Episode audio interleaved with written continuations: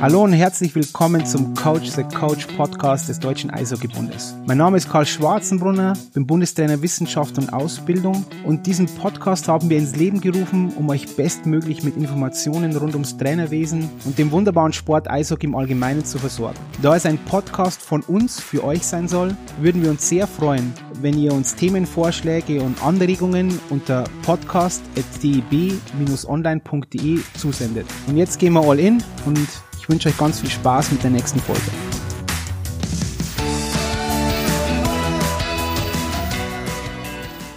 Hallo und willkommen hier zur nächsten Ausgabe des DEB Coach the Coach Podcast. Heute mit einem ganz besonderen Gast. Und zwar mit der Daria Kleisner. Die Daria ist Nationalspielerin in der Frauennationalmannschaft und spielt natürlich im Verein in Memmingen. Und um was es heute geht, mir hauptsächlich ist, dass ich euch auch näher bringe, auch mal mit, wie das Freien, Frauen-Eishockey so funktioniert momentan, wie das bei uns abläuft mit Bundeswehrplätzen, wie das so der Alltag ausschaut und natürlich auch vielleicht noch kurze Unterschiede rausarbeiten zwischen Frauen und Männer-Eishockey, die oft meiner Meinung nach gar nicht so groß sind und da gibt's oft nur ein paar Missverständnisse, zum Beispiel Stichwort Körperkontakt. Und dann denke ich, tauchen wir mal gleich ein. Hallo Daria, wie geht's da? Hi, Karl. Gut, danke dir. Hm, läuft, läuft alle. Wo erwische ich dich gerade? Wo bist du momentan? Ich bin zu Hause in Memmingen. Ich sitze auf der Couch. Du sitzt auf der Couch. Du hattest ja. vorher nur Training, oder? Ist das richtig? Ja, genau. Wir haben noch trainiert, gerade eben. Okay. Dann, Daria, erzähl mal ganz kurz, gehen wir gleich in Medias Res. So meine erste Frage ist eigentlich immer, wie bist du zum Eishockey gekommen? Erzähl mal. Ja, wie bin ich zum Eishockey gekommen? Ich habe eine sehr sportliche Familie. Ich komme aus einer sehr sportlichen Familie also mit drei haben sie, haben meine Eltern mir, glaube ich, das erste Mal die Schlittschuhe gebunden und mich direkt einfach mal so aufs Eis gestellt. Wir waren mit der Familie oft am, am Weiher. Ich komme aus dem Allgäu, ich komme ja ursprünglich aus Kaufbeuren. Wahrscheinlich hat es nicht lange gedauert, bis sie mir das erste Mal einen Schläger in die Hand gegeben haben. So habe ich mich wahrscheinlich dann auch am Anfang ähm, abgestützt, weil es ja dann auch nicht immer so leicht, die ersten Schritte auf dem Eis. Ja, und dann ähm, hat mir das sehr viel Spaß gemacht und ähm, ich war mit der Schule, waren wir dann im Kindergarten schon immer ähm, auf dem Eis und irgendwann haben meine Eltern mich dann bei der beim ESVK angemeldet, bei der Laufschule und so hat sich das Ganze dann entwickelt und wie gesagt, mir hat es von Anfang an immer sehr, sehr, sehr viel Spaß gemacht, ähm, auch mit anderen eben den Sport zu machen oder auf dem Eis zu sein, zusammen zu sein ich habe als als Kind habe ich sehr sehr sehr viel Sport gemacht. Ich habe ähm, ich war im Ballett, ich habe Tennis gespielt, ich habe Volleyball gespielt. Ähm, wie gesagt, ja, das kommt dann von der sportlichen Familie und ähm, genau so bin ich eigentlich zum Eishockeyspielen gekommen. Das, da gibt es unglaublich viele ähm, Parallelen, Daria, zu auch zu vorherigen äh, Podcast-Gästen. Erzähl mal, wie lange, ja. wie alt warst du, als du dich dann schlussendlich entschieden hast, okay, es wird nur Eishockey sein? Wie alt warst du da? Wie alt war ich da? Ich denk mal so tatsächlich schon relativ früh, so mit mit mit zehn, elf, zwölf, so ja Kleinschüler, Schüleralter, denke ich, war ich dann so, wo das dann alles auch von der Zeit her nicht anders möglich war, dass ich mich habe entscheiden müssen. Und ähm, das war für mich gar keine Frage, dass ich dann eben beim Eishockey geblieben bin und die anderen Dinge ein bisschen zurückgestellt habe. Und dann ist ja wie eigentlich fast immer, das ist auch, glaube ich, dass das viele Hörer oft gar nicht wissen, du hast ja dann auch bei den Jungs ganz normal mitgespielt, relativ lange. Genau. Ich habe, ähm, glaube ich, bis 2011, 2010, genau, habe ich ähm, in Kaufbeuren ganz normal, bin den Nachwuchs, ähm, habe den Nachwuchs durchlaufen mit den Jungs zusammen. Ich war nicht die Einzigste. Ich war ähm, mit der Tanja Eisenschmidt immer zusammen eigentlich. Ähm, wir sind der gleiche Jahrgang und wir waren immer zu zweit und es war, es war halt einfach normal. Es war so, wir standen von Anfang an mit den Jungs auf dem Eis und bis zum Jugendbereich waren wir eigentlich, ja, war das ganz normal für uns, dass wir ähm, zum Spiel und zum Training gegangen sind, mit den Jungs zusammen gespielt haben. Brenzlig wurde es irgendwann dann so im Alter mit dem Duschen, wo dann die Betreuerinnen gesagt haben, ja, nee, die Mädels duschen zuerst, dann die Jungs. Ähm, aber das war das war ganz normal. Und es war meiner Meinung nach auch relativ gut so und dass wir ähm, sehr, sehr, sehr lang im, im, im, im Jungsbereich gespielt haben und ähm, fünf Jahre Schüler-Bundesliga, glaube ich, habe ich gespielt. Ja, und das hat, hat mir schon sehr, sehr geholfen, ja. Wie hast du, hattest du Trainer, die dich in dieser Zeit relativ geprägt haben oder die dich auch immer wieder bestärkt haben, dann beim Eishockey zu bleiben? Weil es ist ja schon so, äh, dass auf das werden wir nachher noch zu sprechen bekommen, aber jetzt können wir ja vielleicht schon einfließen lassen. Ähm, also mega reich wird man nicht mit Frauen Eishockey. Also das ist ja auch mal so. Das ist ja ein Fakt. Ja, das stimmt. Letztendlich ist es halt dann auch, ähm, machst du es, um reich zu werden oder machst du es, weil es dir Spaß macht? Ähm, das ist ein Vergleich, glaube ich, bei uns Frauen total, dass wir so, so, so viel Leidenschaft ähm, dahinter haben, dass uns letztendlich dann, dass das Geld wenig Rolle spielt. Ich meine, wenn ich jetzt schaue mit den Mädels, mit denen ich in Memmingen zusammenspiele, die, was die da alles ähm, aufbringen, Zeit aufbringen, Vollzeit arbeiten und so weiter, ja, das ist Wahnsinn. Deswegen ähm, glaube ich, ja, ist das geprägt. Was heißt geprägt? Hat mich jeder Trainer, jeder, jeder Trainer. Ich kann mich nicht dran erinnern, dass ich einen Trainer hatte, der mich nicht wirklich unterstützt hat oder der gesagt hat, nee, ihr gehört hier nicht her, geht nach Hause, macht was anderes, geht tanzen, spielt Musik oder sonst was. geht ja. tanzen. Okay. Ja. Nee, also das war nicht so. Das war, wir wurden da schon aufgenommen und das, ähm, ich kann mich noch erinnern, da waren wir, ich war mir im Kraftraum vorm Training und wir hatten einen Trainer, der, da haben wir, ich weiß gar nicht, was wir gemacht haben, Kniebeugen, Schlag mich tot, halt relativ jung auch noch. Und der hat dann immer zu uns gesagt, ihr wollt bei den Jungs spielen und trainieren, also macht ihr die gleichen Gewichte wie die Jungs. Und ja, das war halt dann, wo wir dann gesagt haben, ja, okay, eigentlich hat er recht. Nur letztendlich ist es dann doch auch noch ein kleiner Unterschied. Aber im Jugendbereich war das jetzt nicht so extrem, wie es, wie es tatsächlich jetzt im, im Erwachsenenbereich ist. Die, die körperliche, ähm, ja, der Unterschied einfach. Ja, wenn wir, wenn wir schon bei dem Thema sind, dann sprechen wir doch das gleich an, weil das passt jetzt gut von der Überleitung her, dann können wir nachher mhm. wieder auf das andere zurückkommen. Was ich oft höre, wenn, wenn ich über Frauen-Eishockey spreche, dass dann immer dieses kommt, ja, da gibt's keinen Körperkontakt etc. pp. Und da bin ich, ich bin jetzt rudimentär anderer Meinung, weil da gibt's natürlich Körperkontakt, ist nur ein bisschen anders. Ähm, wie siehst du das? Geh mal ein bisschen drauf ein, dass das jetzt nicht irgendwie so ist, dass ihr euch gar nicht berührt oder etc. Weil so, so kommt es oft rüber, ja. wenn man, wenn man über Frauen-Eishockey spricht. Also es ist immer noch Eishockey, auch wenn Frauen davor stehen. Und es ist, es ist einfach eine Kontaktsportart. Du musst um den Puck kämpfen. Du musst in die Zweikämpfe gehen, um den Puck dir zu erkämpfen. Und ähm, natürlich ist es halt im Frauenbereich so, gerade jetzt auch in der Bundesliga, dass man halt Spielerinnen hat mit, mit, mit 70, 75 Kilo, aber auch Spielerinnen halt einfach mit 50 Kilo. Das ist halt so ein bisschen der Unterschied, was dann natürlich auch die Verletzungsgefahr oder das Risiko ein bisschen erhöht. Aber letztendlich gibt's bei uns auch Checks, wir, also auch nicht ohne. Es kommt halt dann immer drauf an, was hat man denn gerade für einen Schiedsrichter. Das kommt dann auch drauf an, wenn du einen Schiedsrichter hast, okay, der sagt, ja, er lässt alles laufen und er will ein offenes Spiel mit Körperkontakt, dann ist das so. Das wird immer so ein bisschen, ja, kein Körperkontakt. Das ist so ein bisschen so das Klischee beim Frauen, genau. also aber es ist letztendlich überhaupt nicht so. Ähm, ja, wie was? gesagt, in der Liga ist es, ähm, ist es wirklich sehr, sehr, sehr umstritten, das Thema. International ähm, sind da ja die Schiedsrichterinnen auch ähm, spezialisiert drauf.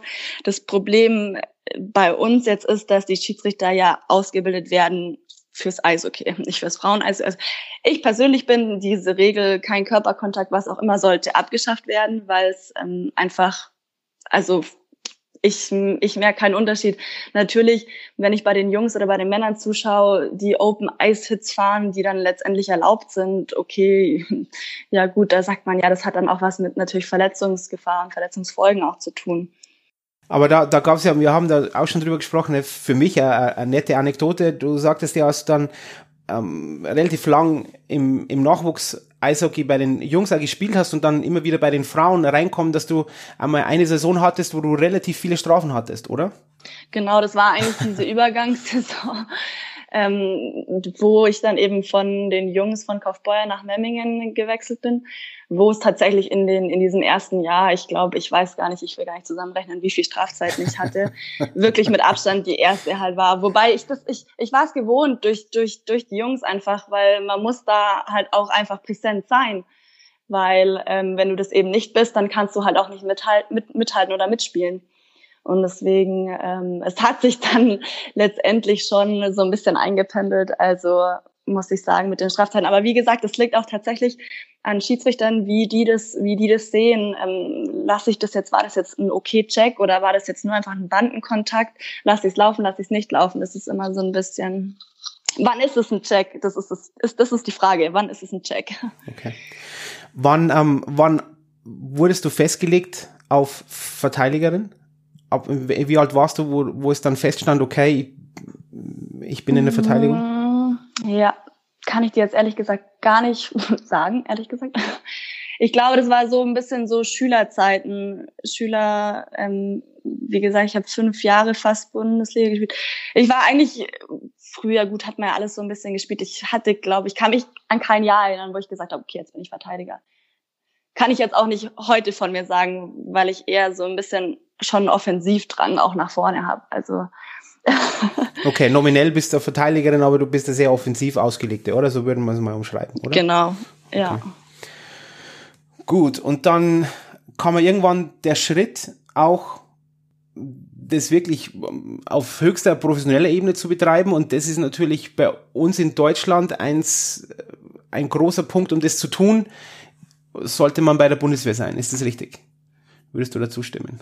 Ja, um, um professionell oder um, um ähm, wirklich Zeit investieren zu müssen, um ähm, international mithalten zu können, ist es die beste Möglichkeit bei der Bundeswehr sein. Ich habe nee, für mich hat es angefangen mit dem professionellen, ja klar, U18-Bereich. Ich habe damals eine Ausbildung gemacht, war dann da schon immer nominiert für die für die Lehrgänge. Das war das war, wenn ich zurückdenke, richtig. Also ich wurde zwar freigestellt für die Zeiten immer, aber ich musste, also ich habe eine kreative Ausbildung gemacht. Das war eine schulische, also eine Berufsfachschule. Und ich musste die Zeit, die ich nicht ähm, in der Schule war, musste ich tatsächlich dann ähm, nachholen. Das heißt, ich war drei, vier, fünf Tage mit der Nationalmannschaft weg, beziehungsweise mit der U18, musste dann äh, nach, nach, ähm, nach Arbeitsende um fünf Uhr quasi nochmal zwei, drei Stunden länger bleiben, dass ich meine Stunden drin habe. Also das ist so ähm, diese, diese Zeit, die man braucht, ähm, oder wie ich vorhin schon gesagt habe, die, die mit mir in Memmingen zusammenspielen, die Vollzeit arbeiten, das ist einfach so enorm und ich habe auch schon Vollzeit gearbeitet. Ich weiß auch, wie anstrengend es ist, in der Früh aufzustehen, in die Arbeit zu gehen, dann noch ins Training zu gehen, spät irgendwann nach Hause zu kommen das ist einfach, das ist fast unmöglich. Und deswegen ist es mit der Bundeswehr einfach so eine gute Möglichkeit, um tatsächlich dann dein, dein Training zu machen, deine Regenerationszeit zu haben und genau. Dann, bevor wir weiter in, die, in das Bundeswehrthema eintauchen, dann vielleicht nur, weil das haben wir noch gar nicht so in der Tiefe angesprochen, das würde mich interessieren, oder besonders auch die, die Eltern draußen von jungen Eishockeyspielerinnen, wie waren die Belastung von deinen Eltern für das Ganze? Weil die müssen ja abbrennen dafür. Die sind ja, schlussendlich sind ja deine Sponsoren gewesen, ganz am Anfang. Und wie haben das deine Eltern gemeistert? Diese, okay, meine, meine oder unsere Tochter ist Eishockeyspielerin. Die geht da all in. Mhm. Also ich, ähm, tatsächlich habe ich sie nie wirklich danach gefragt. Die waren, die haben immer gesagt, mach was du willst, mach was dir Spaß macht, wir unterstützen dich. Und ähm, das ist, finde ich jetzt so wichtig, dass ein, ein Kind, denke ich mal, das macht, was einem Spaß macht. Und, und wenn man dann erfolgreich ist und als Elternteil das sieht, da will man das natürlich auch unterstützen. Da will man ähm, dahinter sein und, ähm, und eben auch dahinter stehen und einen, wie gesagt, unterstützen. Deswegen. Ja, das war nie Thema bei euch zu Hause, dass du mal, nee, boah, jetzt hast du natürlich nicht. einen sehr kostenintensiven Sport ausgesucht etc., Reisen, das war nie, nie ein Thema? Nicht wirklich, nee. Also wir, das war, mein Bruder hat auch Eishockey gespielt. Das war in, in der Familie von Anfang an. Die standen immer hinter uns, Ausrüstung, Pipapo. Das war, ähm, haben die alles immer. Da war nie die Frage, wir können es uns nicht leisten, tut uns leid, ähm, trotz dass es dir Spaß macht oder so. Die waren, die haben alles dafür getan, dass dass wir unseren oder dass, dass ich auch meinen Traum so ein bisschen verwirklichen kann, weil das war von mir schon immer ein Traum, dass ich gesagt habe, ja, ich will professionell Eishockey spielen und ich will das und das und das erreichen. Und ähm, da bin ich natürlich auch super dankbar, dass mir da immer der Rücken gestärkt worden ist. Dann kommen wir nochmal jetzt wieder zurück auf, auf die Bundeswehr. Wie gesagt, das ist ja ein Riesenunterschied zum Männer-Eishockey. Ähm, diese Bundeswehrstellen gibt es ja nur im freien Aus Frauen-Eishockey. Äh, und jetzt erzähl uns mal, wie sowas abläuft. Wie wird man nominiert? Wie kommt man rein in die Bundeswehr? Wie läuft so, wie so der Alltag? Äh, welche Kurse musst du ähm, belegen? Weil schlussendlich hast du natürlich auch einen Dienstgrad. Du bist ja offiziell Soldatin. Äh, wie funktioniert das alles? Wie vereinbarst du das mit dem Sport? Wie wirst du freigestellt? Ich denke, dass das ein, ein hochinteressantes Thema ist. Ich kann es von mir aus sagen, genau, bei mir war das damals eben so, dass ähm, nach Sochi 2014 relativ viele Plätze frei geworden sind, also die, die Sportfördergruppe eben ähm, in München die hat eben diese Plätze, die wurden, da wurde eben ein Platz frei und damals hat mich der Benny Hinterstocker eben gefragt, ob ich, ob Interesse besteht, zur Bundeswehr zu gehen. Das war dein damaliger, ähm, der Bundestrainer Frauen. Genau, genau, genau damals und ähm, dann, ja, ich, ich kann es natürlich von, von, von anderen Spielerinnen, Susi Fellner und ähm, ja, ich, ich, ich kann es ja, also ich wusste, dass man zur Bundeswehr gehen kann und, und dadurch dann eben so, aber mehr Infos hatte ich auch irgendwie nicht. Und ähm, dann habe ich mich so ein bisschen damit befasst und habe dann auch festgestellt, okay, das ist eigentlich die perfekte Möglichkeit und jetzt auch nochmal richtig was zu tun, nochmal was erreichen, nochmal irgendwie einen anderen Schritt zu gehen, weil ich eben davor das nicht so kannte mit Stress, mit Arbeiten und so weiter. Und normalerweise bewirbt man sich, so weiß ich es eben. Man bewirbt sich, man, man, man sagt zu dem Bundestrainer, ich, hey, ich will den Bundeswehrplatz. Ähm, Wenn es dann letztendlich Plätze gibt, das hat sich ja jetzt in der letzten Zeit auch relativ stark verbessert, die, die Anzahl der Plätze. Was auch super ist für eben für die, für die Frauennationalmannschaft, weil ähm, einfach du kannst wie ein Profi trainieren und das ist sehr, sehr wertvoll. Wir wir bekommen, äh, ist ja Frauen-Eishockey, ich weiß nicht, viele wissen wahrscheinlich gar nicht, dass wir gar kein Geld bekommen. Also wir bekommen ähm, vom Verein kein Geld. Ähm, wir haben bis vor kurzem noch Mitgliedsbeiträge ähm, gezahlt und so weiter. Das wissen viele auch gar nicht. Und ähm, wo dann, wo man sagt, ja, okay, ich spiele Frau Bundesliga, aber hey, ich muss ähm, noch die Auswärtsfahrt bezahlen und so, so, so Kleinigkeiten einfach, wo dann letztendlich, ja, viel, viel, viel Geld kosten und durch die Bundeswehr hat man eben die Möglichkeit, wirklich tatsächlich professionell zu trainieren. Und ähm, was man machen muss, wie gesagt, wenn man dann eben zur Bundeswehr kommt, ähm, ja, die, die Grundausbildung habe ich ganz normal gemacht. Ich, bei mir war die, glaube ich, noch drei Monate. Mittlerweile wurden alle, alle Lehrgänge, die man macht, also man macht quasi, man wird freigestellt fürs Training. Man ähm, schreibt einen Trainingsplan, der geht dann vom Bundestrainer zur, ähm, zur Sportfördergruppe ähm, genau, und was man alles machen muss, ist es halt, du musst wie ein Profi trainieren. Das ist halt dann die Anforderung. Wie oft ähm, hast du dann ähm, militärische Kurse? Also auch um weiterzukommen in, in, in, in deinem Rang? Ja, es sind drei militärische ähm, Weiterbildungen. Das ist die Grundausbildung, die man macht. Also du machst eigentlich, wenn es gut läuft, machst du jedes Jahr nach Saisonende einen. Ähm, dann ist es der, ähm, der Feldwebel-Anwärterlehrgang und dann letztendlich der Feldwebel-Lehrgang. Und dann hast du noch diese zwei sportlichen Lehrgänge, den Übungsleiter und den Trainer, was auch super interessant ist, weil ähm, man, man lernt da Dinge, die kannst du irgendwann wieder gebrauchen. Ist jetzt nicht so, ja, Zeitverschwendung und was mache ich da. Das ist auch immer, was auch viele nicht wissen, ist, dass die Lehrgänge wirklich nur unter Sportlern, also die meisten sind tatsächlich nur unter Sportlern, nur unter Spitzensportlern. Ähm, das wusste ich am Anfang auch nicht. Ich hatte auch gedacht, ich bin damit, ich sag jetzt mal, normalen Soldaten ähm, zusammen und ähm, wusste ich da auch am Anfang nicht wirklich, was da auf mich zukommt. Wie lange wird der Bundeswehrplatz vergeben? Ist der ein Jahr gültig, zwei Jahre, drei Jahre, vier Jahre? Genau, also es ist ähm, äh, ein, ein Jahr, also es ist quasi von Saison zu Saison. Ähm, der Bundestrainer vergibt die dann letztendlich auch. Ähm, genau, und sozusagen werden die von Jahr zu Jahr verlängert. Genau. Und wenn du jetzt, das sind auch immer so Dinge, die ich oft höre, äh, jetzt werden wir im Bundesleistungszentrum in Füssen oder werdet ihr einberufen, äh, sage ich mal so, zum Lehrgang. Schlaft ihr dann in der Kaserne oder mit den anderen ähm, Frauen dann im, im Hotel? Nee, also wenn wir letztendlich diese Zentralisierungen haben, was wir auch ein bis zweimal im Monat haben, wo dann alle ähm, Sportsoldaten eben, wo wir uns in Füssen treffen und zusammen trainieren, ähm, war es mal, glaube ich, die Frage, schlafen wir in der Kaserne oder nicht? Letztendlich, nee, wir schlafen nicht in der Kaserne, wir schlafen im ähm, Hotel. Genau, und also wie gesagt, es ist ähm, ja, wenn, wenn wir uns da zusammentreffen, wenn wir uns quasi, sag ich jetzt mal, zentralisieren, das ist ja auch wieder gut für uns, weil wir dann die ganzen Spitzensportler der Bundeswehr, beziehungsweise halt die ganzen Eishockey-Mädels, wir treffen uns, trainieren zusammen, machen ein, zwei, drei Tage oder machen vier Einheiten zusammen, was ja auch wiederum dann gut eben ähm, für die Nationalmannschaft ist, weil letztendlich so oft treffen, sehen wir uns halt dann auch nicht, außer wir spielen dann gegeneinander in der Bundesliga. Das ist jetzt auch eine, eine ein, ein großer Unterschied zum Beispiel zum, zum Herren-Nationalteam. Man hat ja, der Bundestrainer hat extrem viele Kontaktzeiten mit euch. Das muss man ja so sagen, durch diese Zentralisierungsmaßnahmen Richtig. im Bundesleistungszentrum in Füssen, die mindestens einmal im Monat stattfinden. Korrigiere mich, wenn ich falsch liege, aber nee, so ja, stimmt. Ja. Und ähm, wie siehst du diese Zentralisierungsmaßnahmen? Da gibt's ja auch immer wieder für und wieder. Ihr seid natürlich vom Verein weg, ja, muss man sagen. Dafür seid ihr natürlich für die Nationalmannschaft unglaublich zielführend, meiner Meinung nach. Oder wie siehst du das?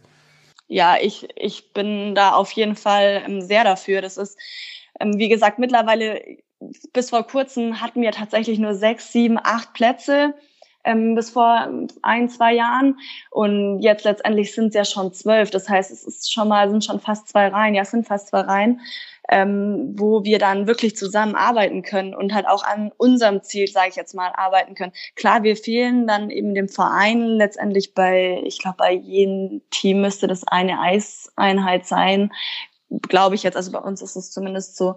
Und letztendlich ist es dann schon nochmal, sage ich jetzt mal, ein anderes Niveau, ein anderes Level. Man muss schon umschalten vom Verein dann eben, wenn man sich ähm, mit, den, mit der Nationalmannschaft trifft oder auch dann eben mit der mit den Bundeswehrmädels. Ja, du hast es ja gerade eben angesprochen. Ich denke, das, auch, auch, das war auch ein Riesenvorteil. Also die Bundeswehrplätze, ich meine, da hat ja der Sportdirektor Stefan Scheidnagel und auch der Christian Kühners ähm, auch ähm, hart dafür, also der jetzige Bundestrainer Frauen, natürlich auch schon vorher, die Bundestrainer haben ja hart dafür gekämpft, um eben diese ähm, Plätze zu vergrößern oder die Anzahl zu vergrößern. Und ich denke ja, dass das ein ganz wichtiger Punkt ist. Es werden in Zukunft vielleicht auch hoffentlich noch mehr. Und dann kann man natürlich noch mehr und gezielter ähm, trainieren für das Ganze. Jetzt hast du vorher, jetzt möchte, jetzt haben wir uns einen kurzen Einblick in die Bundeswehr bekommen. Du hast ja vorher schon Sochi genannt. Und das sind ja immer, es gibt ja immer Auf und Abs im Spitzensport. Und du warst ja 2014 bei den Olympia, ähm, Olympischen Spielen in Sochi, äh, Sochi dabei, hast dich dann beim Vorbereitungsspiel verletzt, richtig?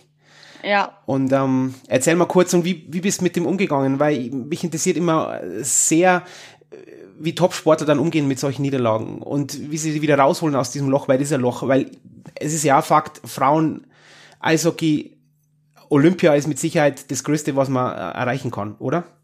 Ja, auf jeden Fall. Also es war für mich letztendlich auch das Größte und wie viel Zeit man aufgewendet hat, wie hart man dafür trainiert hat. Und ich muss leider sagen, ich war davor ähm, noch nie wirklich schwer verletzt.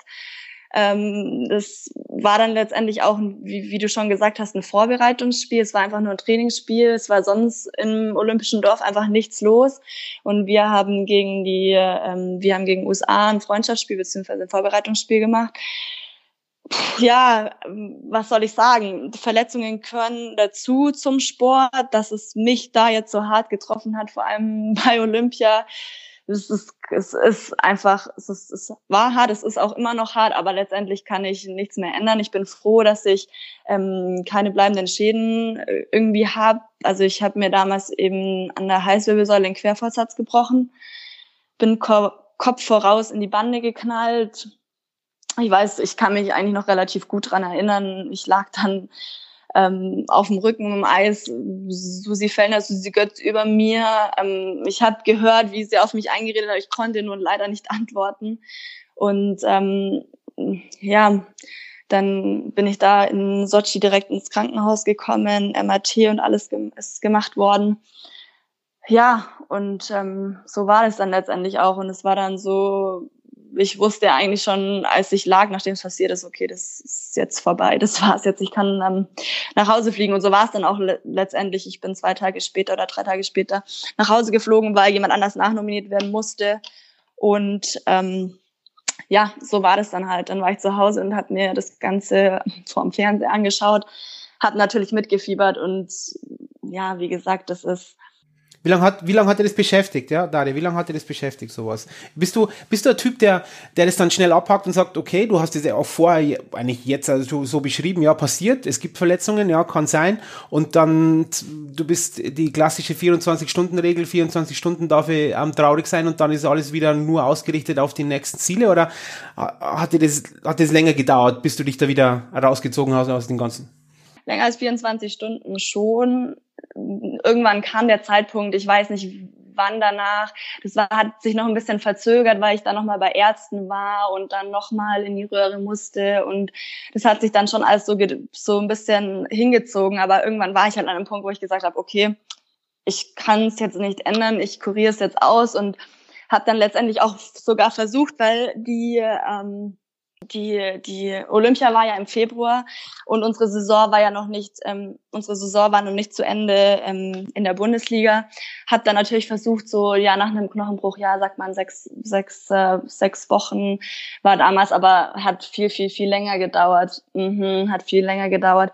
Und ähm, ja, dann war das okay, jetzt ist meine Saison halt vorbei, abhaken und, und weiter geht's. Man, ich, ich finde immer, man kommt ähm, noch mal stärker zurück, wenn einem sowas passiert, weil letztendlich habe ich es natürlich dann auch wertgeschätzt, okay, ich hätte jetzt auch querschnittsgelähmt sein können und ähm, hätte gar nicht mehr Eishockey spielen können. Das war dann letztendlich so ein Glück im, Un also weißt du, was ich meine? Das ist, ja. Ich, ich weiß, was du meinst, Daria, aber vielleicht noch mal ein bisschen in die Tiefe, weil weil ich bin ja jetzt schon so lange dabei bei, diesen, bei, bei, bei solchen Themen ja und Verletzungen und da gibt's ganz unterschiedliche Strategien und ich möchte nur gerne wissen, wie, wie das bei dir war. Hast, hast du dann ein Netz? Ähm, hilft dir dann jemand? Ist es ein Trainer? Sind das Mitspielerinnen? Sind es deine Eltern?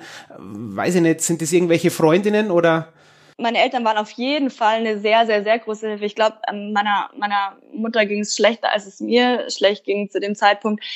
Aber ähm, ich habe das so einfach versucht, damit umzugehen und so schnellst wie möglich irgendwie aus meinem Kopf zu bringen, ähm, dass, dass mich das nicht weiterhin beschäftigt. Ich, ich wusste, ich hatte keine Probleme mehr. Ich wusste, ich kann einfach neu anfangen, ich kann wieder trainieren, ich kann einfach weitermachen. Ähm, und, und seitdem ist es eigentlich gar kein, gar kein gar kein Punkt mehr für mich, dass ich da irgendwie sage, ja, da habe ich jetzt viel zu lang drüber ähm, ähm, gedauert oder ich habe ich habe es einfach irgendwann sein lassen, mir Gedanken drüber zu machen, was hätte, wenn das anders gewesen wäre oder irgendwie so. Ähm, und habe dann einfach ein halbes Jahr, also nicht mal ein halbes Jahr gebraucht, wo das dann, wo das verheilt war, war das für mich einfach kein Thema mehr. Ich wusste, ich bin wieder gesund und ähm, alles gut verlaufen, keine Schäden und ähm, weiter geht's.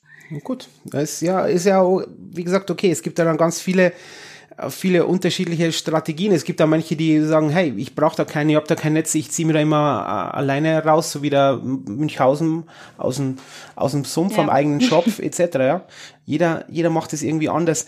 Ähm, da dir dann, wir haben ja vorher schon kurz darüber gesprochen, dann kam Bundeswehr etc., Bundeswehrplatz, dann du bist natürlich älter geworden, gereift, du bist jetzt schon sehr lange bei der ähm, Nationalmannschaft. Und dann kommt ja irgendwann unweigerlich das Thema auch ähm, Führungsspielerin auf. Hast du dir über sowas schon mal Gedanken gemacht? Was ist denn für dich eine Führungsspielerin?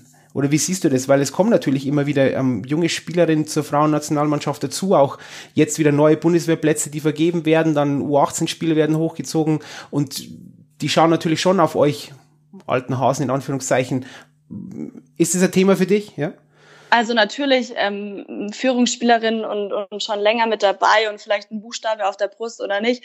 Das, das finde ich persönlich spielt überhaupt keine Rolle. Ich finde, ich kann halt auch, auch aus Erfahrung sprechen, dass wenn man in eine neue Mannschaft kommt, egal wo man hinkommt, man, man will gut aufgenommen werden. Und das versuche ich so ein bisschen, ich versuche so ein bisschen dieses Thema, was es früher sehr stark gab, finde ich, so das zwischen jung und alt, dieses Gespann versuche ich so ein bisschen aufzulockern, dass ich die Jungen mal mit reinnehme, dass ich mit denen irgendwie einen Spaß mache oder irgendwas, dass die sich halt von Anfang an auch angenommen fühlen und wohlfühlen auch. Das finde ich brutal wichtig. Und ähm, ja, wie ich schon gesagt habe, Führungsspielerin natürlich schaut, schaut man mehr auf mich oder sage ich jetzt mal auf andere auch die schon länger mit dabei sind, aber letztendlich hat jeder in der Mannschaft seine Rolle, jeder hat ähm, ja, sein, sein eigenes Ding und so. Jeder, jeder einzelne Spieler ist wichtig, ob das jetzt ein Führungsspieler ist oder eben nicht. War das dann früher, weil du hast es jetzt ähm, angesprochen, als du noch, bist jetzt, du bist jetzt noch nicht so alt, Jahrgang 93, nee. das ist jetzt nicht so, dass ja. du jetzt schon ähm, am Stock gehst oder so. Aber als du ähm, in die, in die, in das A-Team reingekommen bist, war das dann noch ein größeres Thema, alt und jung? Also wurde es noch mehr thematisiert wie jetzt? ich will jetzt nicht damit sagen, dass ich nicht aufgenommen worden bin, aber ich hatte schon das Gefühl, ich bin relativ, ja auch früh, so mal ein bisschen, wo ich noch U18 gespielt habe, bin ich mal immer so ein bisschen reingekommen in die A und so. Und da war das schon so, für mich zu dem Zeitpunkt war das schon, habe ich natürlich auch hochgeschaut zu den, zu den Führungsspielern, zu den, zu den Spielern, die schon länger mit dabei sind.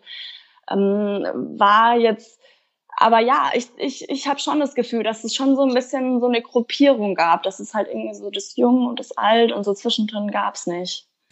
Und was würdest du dann jetzt, auch wenn Ratschläge immer Schläge sind, ähm, aber ich würde dir trotzdem fragen, was würdest du jetzt an junge Spielerinnen, die jetzt auch ja immer wieder zu, ja, in, in das A-Team rein, reinstoßen, wie, was würdest du denen für einen Rat geben? Wie sollen sie sich verhalten? Kann man sowas Selbst, machen? Ja, kann man. Auf jeden Fall einfach so sein, so sein, wie sie sind. Sel also selbstbewusst ist bei uns Frauen eh immer so ein Thema. Manche haben es, manche haben es nicht. Aber ähm, einfach ähm, schon den Respekt zeigen vor den, vor den, vor den länger dabei, ich will jetzt nicht sagen älteren Spielern, weil letztendlich bin ich kein, kein alter Hase. Ähm, aber letztendlich halt auch diese Gelassenheit oder auch diese Lockerheit, dass diese Anspannung einfach nicht da ist. Ich glaube, das ist auch total wichtig von der Mannschaft, dass das einfach so ein bisschen, das ist zwar ähm, schon, man sagt schon, es gibt die Führungsspieler und es gibt Spieler, die quasi neu dazukommen oder neu mit, mit dabei sind, aber quasi dieses Alt und Jung, das ist, finde ich, so ein bisschen wie so, also man ist eine Mannschaft, egal wie alt man ist oder wie jung man ist ähm, ich würde den jungen Spielern einfach raten, ähm, ja, selbstbewusst zu sein und, und ähm, einfach Freude zeigen, dass man auch dabei ist und ähm, ja, genau. Okay, also zum gewissen Grad das vielleicht das Wort Demut benutzen, aber dann trotzdem einfach mit viel Freude an die Sache rangehen. Okay. Genau. Ähm, war, war Daria das für dich das Thema Ausland, ins Ausland gehen, weil du spielst ja doch schon einige Zeit bei Memmingen. Ist das ein Thema? Spielt das noch, spielt das eine Rolle? Ja, ich muss sagen, ist sogar ein ziemlich aktuelles Thema. Ähm, ja, ich habe tatsächlich ähm, eine Anfrage von der schwedischen Mannschaft bekommen, ob ich nicht Lust habe, die Playoffs ähm, zu spielen. Damals war auch sogar die Möglichkeit, dass ich ähm, zu so einer ähm, Preschool nach, ich glaube, Kanada, ich weiß es gar nicht, das war dann zu dem Zeitpunkt, wo ich die Ausbildung habe angefangen, war dann auch schnell vorbei das Thema für mich. Ähm, weil? Wie gesagt, weil ich zu dem Zeitpunkt einfach so der Typ war, ich will, nee, ich bleib hier bei meiner Familie, ich bin ein super Familienmensch. Ähm, ich mache meine Ausbildung und ich schaue, was ist, was, was hier. Also ich wollte einfach auch irgendwie nicht. Es hat mich nicht so gereizt, muss ich sagen. Ähm, letztendlich, ja, jetzt gesehen, so mal, und dann wäre das ja auch wahrscheinlich, also es wäre dann ein Stipendium gewesen und für eine längere Zeit, fünf, drei, vier, fünf Jahre oder länger, ist man halt dann auch total weg. Man ist von der, von den Freunden weg, von der Familie weg. Ähm, Wenn es dann eben um das Stipendium geht, zu, zum jetzigen Zeitpunkt wäre das jetzt quasi nur diese Playoff-Geschichte ähm, gewesen. Ähm, was aber natürlich auch nicht möglich ist, weil ich ja jetzt bei der Bundeswehr bin und dann ähm, einfach in ein anderes Land zu gehen und für oder dann für die schwedische Mannschaft zu spielen, das macht ja dann irgendwie auch keinen Sinn oder ist keine Verbindung da. Reizen würde es mich. Allerdings ist es dann schon wieder so, dass ich sage, okay, hey, ich hab, ich, ich bin mitten in der Saison, ich habe hier eine Mannschaft, mit denen ich super happy bin, wo ich sage, dass ich auch eigentlich jetzt in der in der ähm, nahen Zukunft nicht weggehen will. Ich fühle mich ja super wohl und deswegen ist es eigentlich für mich, für mich persönlich, wenn ich an mich denken würde, würde ich sagen, ja, ich mach's, aber wenn ich ich habe schon immer an andere gedacht, ich weiß. Dann okay. ist es so, dass ich sage, ähm, nee, weil, wie gesagt, ich bin, ich habe ja hier auch meine Rolle in der Mannschaft und das wäre dann für mich so, ich würde die so ein bisschen im Stich lassen, wenn ich jetzt sage, okay, ich ähm, gehe jetzt mal. Okay, dann haben wir jetzt wenn wir schon beim Ausland sind, wo, wo würdest du jetzt sehen im internationalen Vergleich, wo würdest du Deutschland sehen? Ja? Wo, wo stehen wir im Frauen-Eishockey? Was sind so die Top-Nationen? Und ist es zum Beispiel in anderen, in Top-Nationen anders? Verdienen da Frauen Geld in der Liga? du schaust ja sicher über den Tellerrand, also ihr unterhaltet euch natürlich auch auf Turnieren etc., denke ich mir. Ja, ja, ja ähm, also wie gesagt, äh, wir, wir spielen in der Top-Division, wir sind unter den besten ähm, zehn in der Welt. Schön wäre es, wenn wir mal irgendwann unter den fünf wären, unter den besten fünf. Ich denke, wir sind auf einem ganz ganz guten Weg, ganz guten Schritt. Ähm, ich finde jetzt persönlich auch in der letzten Zeit hat sich das ähm, Frauen, also, also in den letzten Jahren sich das Frauen also echt positiv entwickelt in jeglicher Hinsicht ob andere Nationen Geld verdienen, ja, kann ich jetzt gar nicht, ähm, gar nicht so sagen. In ähm, Kanada und USA ist es natürlich, hat das Frauen also einen komplett anderen Stellenwert. Da ähm, gehst du von, von klein auf in der Schule oder bist, bist du da von klein auf mit dabei in dem College und Highschool, was auch immer. Und ähm, da gibt's natürlich ich weiß nicht, nee, sie gibt es, glaube ich, gar nicht mehr, die Liga, wo die natürlich dann auch professionell Geld verdienen, weil da letztendlich auch das Geld dann da ist. Wo, wo, wo, sind, wo sind momentan die, die Top 5 in, in der Welt, Frauen-Eishockey? Ja, USA, Kanada, Finnland, ähm, Finnland, dann würde ich sagen, ja, auf jeden Fall Russland und ich glaube, Schweiz steht ähm, Weltrangliste 5 da. Das ist so ein bisschen, also so die, also ich kann dir die ersten vier sagen, da bin ich ähm, so ein bisschen davon überzeugt und was dann dahinter kommt, ist finde ich persönlich alles so ein bisschen auf Augenhöhe. Okay, da ist alles möglich, oder? Also würdest du ja. sagen, also du würdest schon sagen, dass Deutschland auf alle Fälle Schweiz ähm, schlagen kann, wenn, wenn, oder? Ja, also wir haben in der Vergangenheit auch Finnland schon geschlagen, so ist es nicht. Ich meine, es ist im Sport ist alles möglich ähm, und ähm, das sind 5 Euro ins Phrasenschwein. Beim Sport ist alles möglich. Die, die zahlst du, wenn so. wir uns das nächste Mal sehen. Okay? Ist so. Leider ist es so nee und ähm, deswegen ähm, jetzt auf den Hinblick auch für die WM. Ich, ich bin da total ähm, ja positiv und auch offen, weil wie gesagt, das ist das mag, jeder Gegner ist zum Schlagen, auch jetzt gerade in unserer Gruppe und ähm, wie, wie ist dann die Entwicklung momentan im Frauen-Eishockey? Du hast schon angesprochen, es geht weiter nach vorne jetzt, also im deutschen Frauen-Eishockey. Wo, wo, wo denkst du, werden die nächsten Entwicklungsschritte hingehen? Oder wo, wo sind wir jetzt richtig gut im deutschen Frauen-Eishockey? Ist es die Struktur? Sind wir läuferisch unglaublich stark? Sind wir körperlich unglaublich stark? Alles, wo, wo denkst du, ähm, sind momentan so die, die Stärken? Also ich muss sagen, dass ich das jetzt, ähm, dass ich das im letzten Jahr, äh, es ist super Struktur reingekommen es liegt vielleicht auch am, am Bundestrainerwechsel, mag auch sein. So Wechsel oder Veränderungen sind immer gut, sind immer positiv. Ja, ich, ich habe das Gefühl, ähm, ja, dass, dass, sich, dass sich einfach was, was ändert. Letztendlich liegt es dann an jeder Einzelnen, wie viel will ich ändern. Aber jetzt mal so auch zu, ähm, zu den letzten Lehrgängen, da kommt dann mal ein Skills Coach und man, man macht mehr, mehr, mehr Video und lauter so Kleinigkeiten, wo man gar nicht oft glaubt, das kann viel verändern. Verändert, verändert es aber. Oder gerade mit System und ähm, ja, wir haben davor ähm, in den letzten Jahren hatten wir nicht viel System. Wir sind zum Teil auf dem Eis rumgerannt, wo ich gedacht habe, okay, was machen wir da? Und ähm, da ist jetzt schon so ein bisschen Struktur reingekommen und ich glaube, dass das ähm, uns schon sehr viel weiterbringen wird, ja. Wie, wie denkst du, dass man, das ist natürlich jetzt auch eine, eine ganz große Frage, vielleicht sogar mit die schwierigste, aber wie kann man das Frauen-Eishockey noch attraktiver machen, auch in Deutschland, damit noch mehr Mädchen anfangen mit dem Sport? Hast du Ideen oder ist das irgendwas, wo, wo du jetzt sagst, das ist jetzt nicht meine mm. Baustelle, ich spiele Eishockey? Doch, ich beschäftige mich da ähm, tatsächlich auch ähm, oder ich denke da sehr, sehr, sehr viel drüber nach, auch weil ich ähm, letztendlich das weiß, dass jetzt unsere ähm, Bundesliga ähm, nicht die beste Liga in Europa ist. Äh, letztendlich macht es jetzt auch Schritte, zum Beispiel ähm, wir brauchen einfach Spiele auf Augenhöhe und da waren so Geschichten mit dabei mit Hannover und ich meine, jedes Mädchen macht es ja gern und jeder soll auch gerne Eishockey spielen. Letztendlich bringt's uns aber nur was, wenn, wenn das auch Sinn macht. Und äh, wenn wir da vor paar Jahren noch nach Hannover hochgefahren sind und zweistellig irgendwie wieder zurückgefahren sind und das so ein kleiner Ausflug war, dann war das halt das war nicht schön, das war, das hat keinen Spaß gemacht und letztendlich ist das auch so der Punkt, ähm, wo ich sage, deswegen werden wir international auch nicht besser, weil einfach das, das, das Ligenniveau jetzt nicht, ähm, nicht so gut ist. Aber wenn du jetzt, weil, wenn du die, die Liga jetzt schon ansprichst, ähm, mhm. es wird ja nicht so einfach sein, diese, diese Liga besser zu machen, oder hast du auch konkrete Ideen zu dem, zu sowas? Ideen. Na, ich habe natürlich schon drüber nachgedacht, eventuell auch, ähm, wie, wie kann man es besser machen, wie kann man es attraktiver machen? Macht man, teilt man Nord, Süd oder wie macht man, macht man tatsächlich, wir haben ja auch eine zweite Liga ähm, für Frauen wo man dann sagt, okay, hey, ich habe diese fünf, sechs ähm, Top-Vereine, ähm, die spielen eine Liga und die anderen spielen dann quasi unter sich. Oder wie macht man? Macht man zum Beispiel eine Kooperation mit Österreich und Schweiz, dass man da sagt, okay, dann sind es vielleicht ähm, ähm, interessantere Spiele.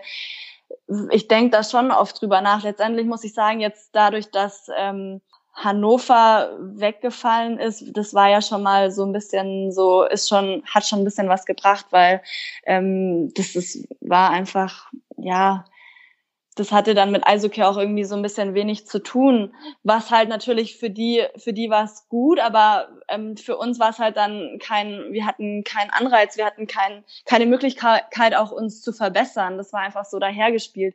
Also mit wir meinst du jetzt ähm, Memmingen, oder? Den Verein? Memmingen, ja, genau, mit dem, dem, Verein, genau.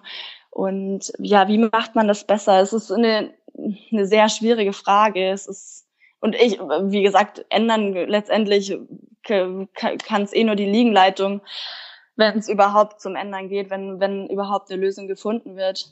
Was ist denn jetzt, wenn er, jetzt kommt eine 16-jährige Spielerin zu dir und sagt, okay, soll ich in die Frauen-Bundesliga gehen oder soll ich noch ähm, versuchen, Schüler-Bundesliga zu spielen? Auf jeden Fall. Oder ähm, 17 Division 2, Division 1, ja. Ja, auf jeden Fall ähm, so lang wie möglich bei den Jungs spielen. Ähm, weil es ist, also klar, irgendwann kommt der Zeitpunkt, wo man, wo es dann auch bei mir soweit war, dass ich gesagt habe, okay, es geht einfach nicht mehr, vom körperlichen auch nicht mehr. Aber ähm, solange es geht, einfach tatsächlich bei den Jungs zu spielen und dann ähm, den, den Schritt in, in, in eine gute Frauenbundesliga, ähm, den Schritt zu machen, das ist, denke ich, die, die beste, die beste Lösung, gerade für jüngere Spieler. Und ähm, wie, wie, wie kann man das interessanter machen, ähm, für, auch für, für jüngere Spielerinnen? Letztendlich vielleicht müsste man, was auch in der, in der letzten Zeit öfter so diese Girls Days oder mhm einfach diese ähm, Camps nur für Mädchen. Wenn ich mich zu, zurückerinnere, bei uns gab es das nicht. Wir waren immer irgendwie, wenn ein Camp war, ich kann mich gar nicht erinnern, ob ich überhaupt bei einmal war. Aber dann war das halt auch immer mit Jungs zusammen. Und äh, dann ist es natürlich so, dann hast du halt von, ähm, von 30 ähm, Kindern hast du halt zwei, drei Mädels. Und wo man dann sagen kann, okay, man macht das rein tatsächlich nur für Mädchen wo vielleicht dann auch so ein bisschen ähm, die Eltern sagen, komm jetzt ähm, nur Mädels und vielleicht sind, sind da die Eltern auch so, dass sie sich denken, ja, okay, das, das probieren wir jetzt einfach mal aus oder ich kann mich auch dran erinnern, ich war bei einem Camp mal mit dabei. Das ist halt, das liegt dann auch so ein bisschen an den Eltern. Oft ist es mal so, dass, dass die Kinder auch da gar keine Lust zu haben. Da, da kam mal so ein Mädchen zu mir auf dem Eis und hat gesagt, Daria, ich, ich kann nicht mehr, ich habe keine Lust mehr. Dann habe ich sie gefragt, ja, wieso bist du denn dann hier? Dann hat sie zu mir gesagt, ja, weil meine Eltern das wollen.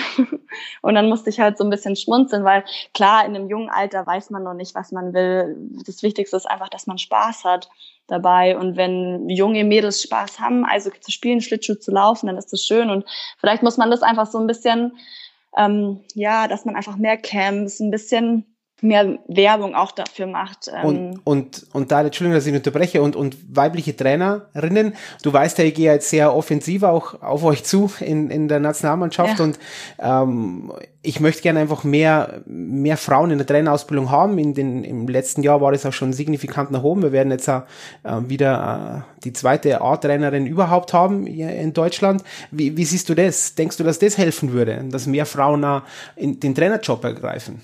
Glaube ich tatsächlich, ja, würde schon sehr viel helfen, weil ich merke es auch, ich merke es auch tatsächlich oft, dass ich das Gefühl habe, dass bei ähm, bei Trainern, dass die oft mal nicht so wissen, wie gehen die jetzt mit uns um, wie äußern die Kritik.